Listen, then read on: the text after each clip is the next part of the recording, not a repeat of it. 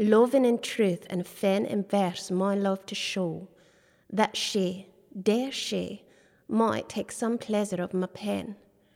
Pleasure might cause her red, redden might make her know, knowledge might pity win, and pity grace obtain, I sought fit words to paint the blackest face of woe.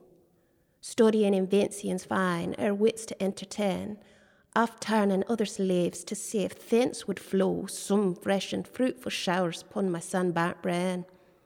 But words came out and forth, wanting invention stay. Invention, Netter's child, fled step them studies blows, and others' fate still seemed but strangers in my way. Thus, great with child to speak and helpless in my throes, biting in my truant pen, baiting myself for spite. Fool, said my muse to me, look in thy art and write.